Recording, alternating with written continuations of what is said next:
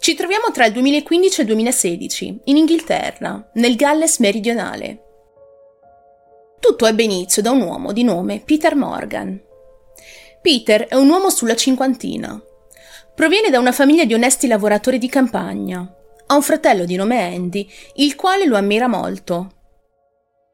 Peter sembra avere delle grandi ambizioni, ma purtroppo non posso dirvi di più sulla sua vita passata. Quello che è documentato è la sua fortuna fatta tramite la vendita di pollai prefabbricati. Diventa un imprenditore di successo nel mondo agricolo, scollegandosi dalle sue origini agresti, abbracciando così la strada della ricchezza. In una maniera molto furba, appena raggiunge un livello alto di guadagno, frutto di queste vendite, rivende a sua volta quasi tutte le sue attività e va in pensione anticipata a 50 anni, vivendo così di rendita a vita. Essendo diventato di colpo multimilionario, questo gli permette di vivere una situazione ancora più lussuosa di prima. Si toglie quei capricci che la sua vita modesta, all'inizio, non gli avevano permesso di togliersi. Viaggi, veicolo, carri armati, un vero e proprio castello, oltre a varie residenze molto costose. I suoi genitori, e in particolare suo fratello Andy, sono orgogliosi di Peter per il modo con il quale è riuscito a vivere e a far fortuna anche perché nel frattempo si è sposato con una vecchia compagna d'infanzia, una donna di nome Helen, mettendo su famiglia e avendo con lei due bellissimi figli. Una vita assolutamente perfetta. Peter è un marito leale e dolce, ha di che mantenersi per il resto dei suoi giorni e può offrire un futuro decisamente agiato ai suoi bambini. Capite bene quanto fosse orgoglioso per essersi fatto da sé e di come abbia voluto concretizzare tutti quegli sfizi impossibili e solo sognati. Ma è qui che inizio il declino. Dopo una vita di stenti e di lavoro incessante per raggiungere il successo, Peter diventa gradualmente più egoista. Suo fratello Andy nota quanto stia cambiando e in peggio e si lascia trasportare dagli eccessi che il suo enorme patrimonio gli permette di realizzare. Come è ovvio e scontato in questi casi, tra questi eccessi c'è anche il ramo più intimo, attività fisiche in cambio di denaro per capirci. Un viaggio ad Amsterdam, in particolare, gli cambierà la vita, perché non solo conoscerà la libertà concessa in queste attività intime, ma conoscerà una di quelle lavoratrici, la bellissima Georgina Simmons, Abbiate pazienza se censurerò certi termini, ma è l'unico modo affinché possa raccontarvi la storia senza essere vessata da YouTube. Comunque Georgina Simmons è una bella donna di 25 anni. Sua madre si chiama Deborah, ma non si sa molto su suo padre. Pare non esserci più. Georgina svolge attivamente il suo lavoro di addescatrice di lusso, anche se prima era una ballerina di burlesque. È madre di una bambina piccola e ha un compagno che si chiama anche lui Peter. È decisamente una donna emancipata, vivace, testarda e ambiziosa. I suoi servizi sono molto costosi, tanto che viene riportato come avesse fatto pagare a Peter Morgan, il milionario, circa 180 euro per un solo bacio al loro primo incontro, avvenuto nel dicembre 2011. Rich Pete, ovvero il Pete ricco, come lei lo aveva affettuosamente ribattezzato, è molto preso da Georgina, davvero tanto preso. Lei dopo tutto è abituata alle avance dei suoi clienti, ma nonostante continui ad avere una relazione con Poor Pete, il Pete povero, il suo reale compagno, anche lui ribattezzato affettuosamente in questo modo, Rich Pete è diverso. Si è proprio innamorato della donna. E da questa nuova intesa nasce una relazione clandestina. Non è raro assistere a storie di grandi imprenditori o comunque gente ricca invischiata in relazioni extraconiugali. Quindi immaginatevi il contesto come più classico. Rich Pete è preso dalla bella Georgina, la quale gli fornisce ogni tipo di servizio e sollazzo da lui richiesto. Naturalmente il tutto in cambio di denaro, e tanto anche. Viene infatti riportato come questo la pagasse ben 7.000 sterline al mese, circa 8.300 euro, per farla essere la sua dama di compagnia personale. Peter diventa a tutti gli effetti uno sugar daddy per Georgina e lei la sua sugar baby. In gergo questi nomignoli hanno un significato ben preciso. Lo sugar daddy è uno stereotipo di uomo benestante o comunque disposto a spendere tempo e denaro per qualcuno da viziare, coccolare, soddisfare a letto in cambio di favori simili. Mentre una sugar baby rappresenta lo stereotipo di donna ricevente di tali attenzioni e privilegi, ma completamente sottomessa ai voleri del daddy. Peter le ha regalato, oltre al denaro, di tutto e di più ci sono foto in cui Georgina è ritratta davanti ad un elicottero privato ed è spiegato come Rich Pitt non le abbia mai fatto mancare nulla, portandola spesso nel suo castello e facendola addirittura abitare stabilmente in un bungalow di sua proprietà. Il fidanzato della donna, Poor Pitt, non sembra essere contrario a questa sorta di relazione, almeno in un primo tempo. E in tutto ciò, immersa in questa vita di sottomissione e lussi, Giorgina non sviluppa, né svilupperà mai, un interesse amoroso nei confronti del milionario. Per quanto le faccia piacere ricevere tutte queste attenzioni e soldi, nonostante le costrizioni e nonostante dovesse condividere il cliente con altre addescatrici pagate dal milionario, per lei è solo lavoro, nient'altro. Ho tenuto a sottolineare questa cosa perché sarà un fattore scatenante e un ottimo argomento di conversazione. Evidente come il denaro non può tutto. L'amore non si compra, né si comprerà mai. Intanto per Rich Pitt il sentimento c'è, e come? Più passa il tempo, più il suo amore aumenta per questa splendida ragazza, a cui sta dedicando oramai tutta la sua vita. La moglie Helen e quelli che ruotano attorno alla cerchia del milionario si rendono conto di questa relazione clandestina, ma Helen in particolare resiste. Non gli dà tanto peso. Il fratello di Peter, però, Andy, la considera una situazione grave. Nota in lui un drastico cambiamento di carattere. La ricchezza, evidentemente, non gli ha fatto bene, dato che è sempre più controllante nei confronti di questa donna che nonostante dica di amarla, la tratta come un oggetto da cui non vuole più separarsi. È purtroppo questa la causa più comune nei rapporti tra Sugar Daddy e Sugar Baby, senza contare il fatto che Pete sta passando una evidente crisi di mezza età, come dirà in seguito la dottoressa Jess Taylor, dicendo La realtà è che Georgina viene pagata per essere lì. È una merce, un prodotto, un servizio per Peter Morgan. Lui le dà una certa quantità di denaro per cose che vuole, i comportamenti che vuole, le foto, le attività a letto, cose del genere. Ed è in questo bellissimo castello di carte che il vento inizia ad arrivare e a far cadere tutto. Un rapporto così tossico è destinato a vacillare. Il fattore determinante è Poor Pete, il vero compagno della donna. Lui inizia a risentire di questa situazione, vorrebbe tanto che la sua Giorgina smettesse di stare alle dipendenze di questo cliente fin troppo appiccicoso.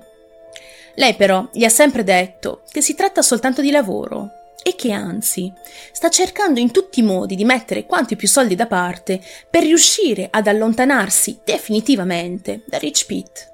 Ma purtroppo, Poor Pitt, il compagno della donna, non sopportando più questa situazione, si toglie la vita. Questo terribile accaduto la porta in uno stato orribile. La sua mente già afflitta dai continui e assillanti desideri del milionario vacilla fino a spingerla a far uso di alcol e farina per capirci. Come se non bastasse, anche Rich Pitt subisce una brutta batosta. Sua moglie Ellen, disgustata dalla condotta del marito e arrivando ad essere troppo frustrata, chiede il divorzio, portandogli via i figli. Di questo però Rich Pitt non sembra esserne troppo toccato. Dopotutto ancora la sua Giorgina, con cui può fare tutto quello che vuole. È il 2015 e fino ai primi mesi del 2016 continua a vedersi con la sua amante, oramai diventata ufficiosamente la sua donna oggetto. Lei però è intristita e depressa, oltre ogni limite, mal sopporta in questo lungo periodo tutte le avance del suo benefattore e ha anche un piano per cambiare radicalmente la sua vita. Ha una bambina da crescere, vuole vivere per davvero la sua vita e non sottostare più ai desideri, per quanto ben ricompensati, di un uomo evidentemente problematico. Sa che deve formulare un piano per riuscire ad evadere, se così possiamo dire, da questa delicata e pericolosa condizione. Ma cosa può fare concretamente? Ha molti assi nella manica e il coltello da parte del manico, o almeno così credeva. È il gennaio 2016. Notando il suo atteggiamento sempre più strano, Peter entra in paranoia. Teme di perdere l'unica donna rimastogli vicino. Aveva sempre sperato che in fondo lei si sarebbe innamorata di lui. Ma è evidente come questo non fosse altro che un sogno, l'unico capriccio che i soldi non potevano acquistare. Georgina è sempre più intenzionata a prendere quanti più soldi possibili da Rich Pete. Non osava neanche pensare di mettersi veramente con lui. I suoi desideri in quei terribili mesi sono di avere quanto più denaro da parte, riuscire a prendere il bungalow in cui Peter l'aveva piazzata e trasferirsi definitivamente a Londra, continuando il suo lavoro ma con altri clienti. Il milionario ha avuto da ben temere allora, perché sì, Georgina vuole in effetti allontanarsi da lui. Prima di scoprirlo, però, ha fatto in modo di spiarla, ascoltando le sue telefonate, controllandole i messaggi, giungendo così all'amarissima conclusione della sua voglia di fuga. Ecco che il castello di carte crolla. Tutto quello che aveva creduto reale non lo è affatto. E anche se avesse speso tutti i suoi soldi, tutti i suoi milioni per conquistare Giorgina, non ci sarebbe mai riuscito. È evidente come la donna sarebbe arrivata al punto di minacciarlo, poiché possiede così tanto materiale compromettente su di lui, che la sua reputazione ne avrebbe potuto risentire. Tra le cosacce fatte insieme a lei ci sono foto, video, registrazioni, messaggi e altre cose scabrose riguardanti la sua intimità. Cosa sarebbe successo se queste informazioni fossero state rese pubbliche? La ricchezza lo ha spinto troppo oltre e adesso deve rimediare. In quell'11 gennaio Peter è cosciente del ricatto. Georgina gli aveva parlato in quei giorni ed è stata chiara.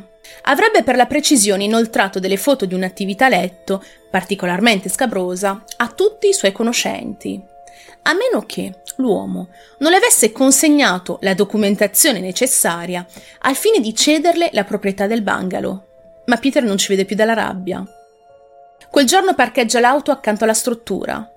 Fa una lista della spesa sul suo cellulare per acquistare degli oggetti con cui ha intenzione, a sua volta, di minacciare la sua amante. È entrato dentro, la vede ed è subito lite. Giorgina non ne vuole più sapere di lui, è stanca di essere sfruttata, è devastata dal suicidio del suo ex compagno e padre della sua bambina. Vuole sì andarsene, ma è categorica nel prendersi una sorta di vendetta nei confronti del milionario. Iniziando ad alzarsi le mani, lui cerca di farle male, ma appena lei pronuncia la frase pagherai per questo, Rich Pete si fa prendere da uno scatto violento. Usa la corda che aveva precedentemente acquistato e strangola a morte Giorgina. Lei si dimena, lotta affinché l'uomo lasci la presa, ma non c'è nulla da fare. Peter Morgan toglie la vita alla donna che amava rendendosi conto dell'accaduto, non è troppo pentito.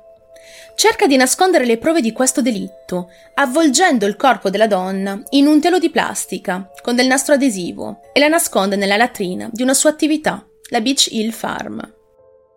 Chiude a chiave il cancello e va via, senza rendersi conto che si è scavato la fossa da solo. È stato talmente poco furbo che le telecamere a circuito chiuso, che lui stesso aveva installato in questa attività, lo riprendono mentre scarica il corpo dall'auto. Quello però che spinge le autorità ad intervenire è la denuncia della madre di Giorgina, Deborah. Giorgina quel giorno non si è presentata a scuola per portare a casa sua figlia. E così, dopo la denuncia, avendo saputo il collegamento con il milionario, lo interrogano in centrale, subito.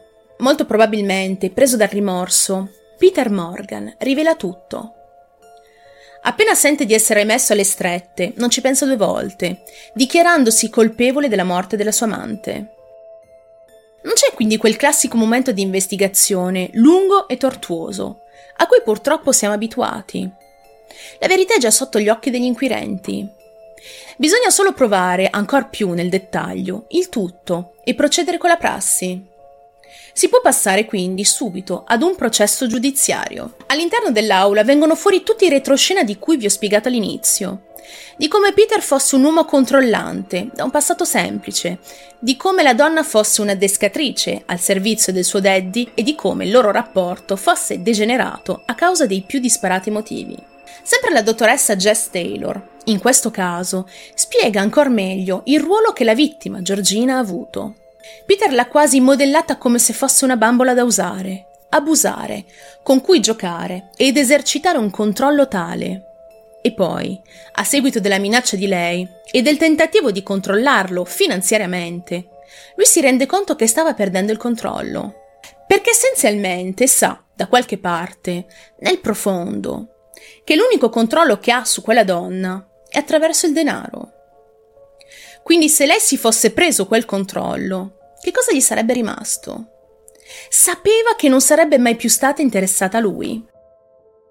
Tra le case di Peter, compreso il castello, vengono fatti dei controlli ed è lì che si scoprono le riprese delle sue stesse telecamere e la macabra lista della spesa degli oggetti comprati e acquistati contro la donna. L'ex milionario afferma la paura del ricatto ricevuto dalla sua ex amante e spiega come sinceramente si era affezionato a lei. Non avrebbe mai sopportato l'idea di dover perdere anche lei, visto il suo recente divorzio. Dice testualmente che si è spinto troppo oltre quando ha avvolto quel laccio attorno al collo della donna. Pare così essersi pentito delle sue azioni, secondo lui dettate comunque da sentimenti amorevoli, ma fin troppo passionali. L'autopsia afferma la versione di Peter, in quanto è confermato il decesso per strangolamento. Pare che non ci sia altro su cui discutere, perché è chiara come il sole la colpevolezza dell'imputato, in base anche a tutte le prove portate in aula. Ma ovviamente l'avvocato della difesa, ovvero il signor Edward Fitzgerald, cerca di sottolineare un aspetto per lui determinante. Non smentisce le accuse rivolte nei confronti del suo cliente, ma spiega di come Peter, in realtà, patisse la sindrome di Asperger. Per quanto possa risultare verosimile come condizione, la giudice Hallett, incaricata di presiedere questo tribunale, non sembra particolarmente convinta. Alla fine viene fuori che si tratta di una mezza verità. Una leggera deviazione mentale, Peter effettivamente pare possederla, ma questo non porta a giustificarlo. Anche perché, prove alla mano, è sempre stato cosciente, sia prima che durante il gesto. Anzi, aveva premeditato tutto. Ricordate la lista della spesa? Viene fuori così una descrizione del carnefice come un milionario ossessionato che già prima di Giorgina aveva frequentato varie adescatrici e di come fosse entrato in un tunnel di vizi che lo avrebbero soddisfatto dopo una vita di lavoro. È stato accettato però che ci fosse stato un background di grave provocazione da parte di entrambi.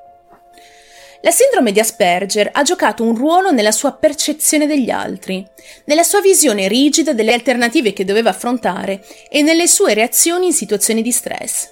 Si dice che qui ci fosse un background unico di ricatti, trattamenti crudeli e un modesto livello di menomazione mentale. Ma questo è stato un omicidio premeditato e ben pianificato. L'imputato aveva l'intenzione di ucciderla ha messo in atto piani meticolosi per sfuggire alle conseguenze delle sue azioni. Non vacillò finché non fu troppo tardi.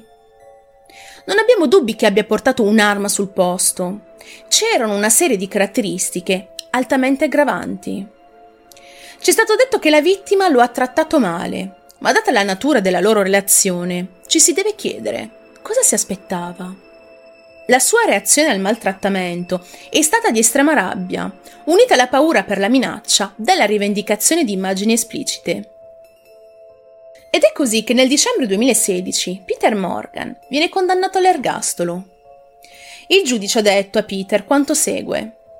Peter Morgan, sei stato condannato per l'omicidio di Georgina Simmons, l'omicidio di una donna che dicevi di amare.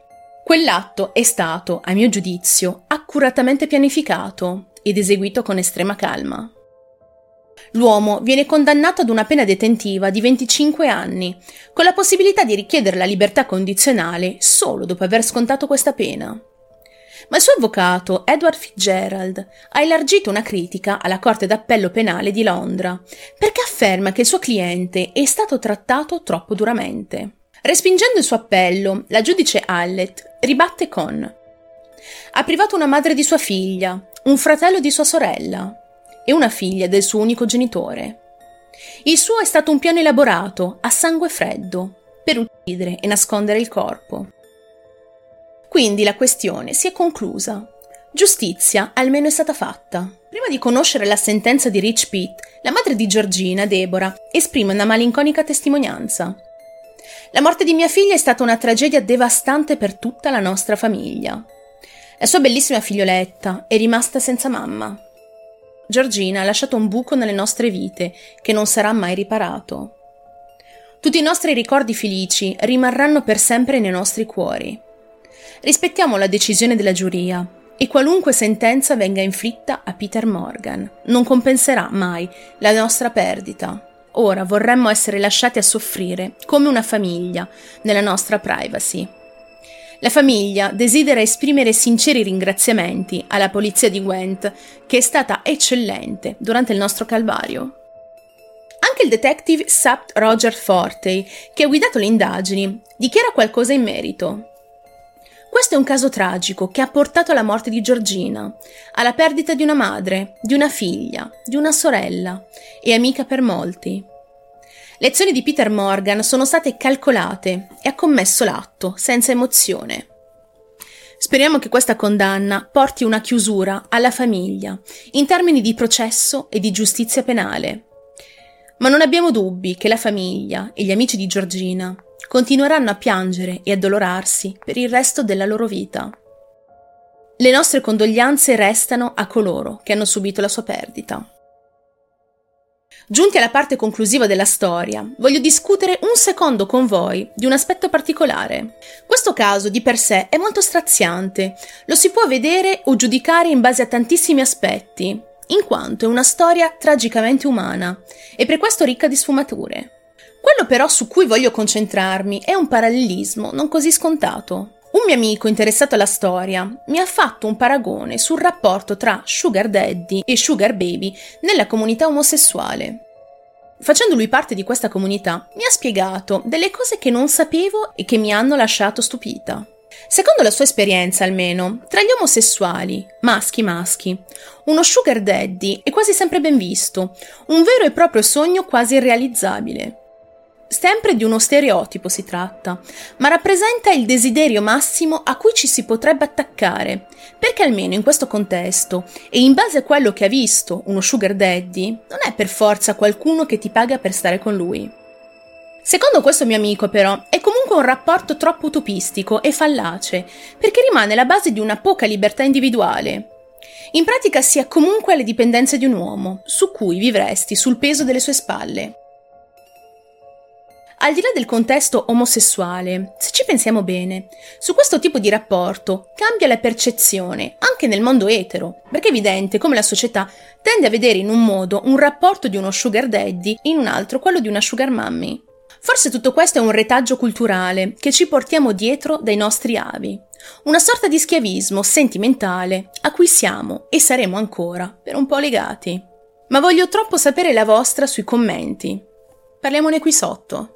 E ritornando per l'ultima volta alla storia di Peter e Georgina, come ultima informazione, vi riporto che da questa storia è stato fatto un episodio sul documentario Netflix chiamato My Lover, My Killer. E dunque, affinché questa intensa vicenda non venga dimenticata, ho deciso anche di parlarvene. Questa è la fine del caso di Peter Morgan e della sua sugar baby, Georgina.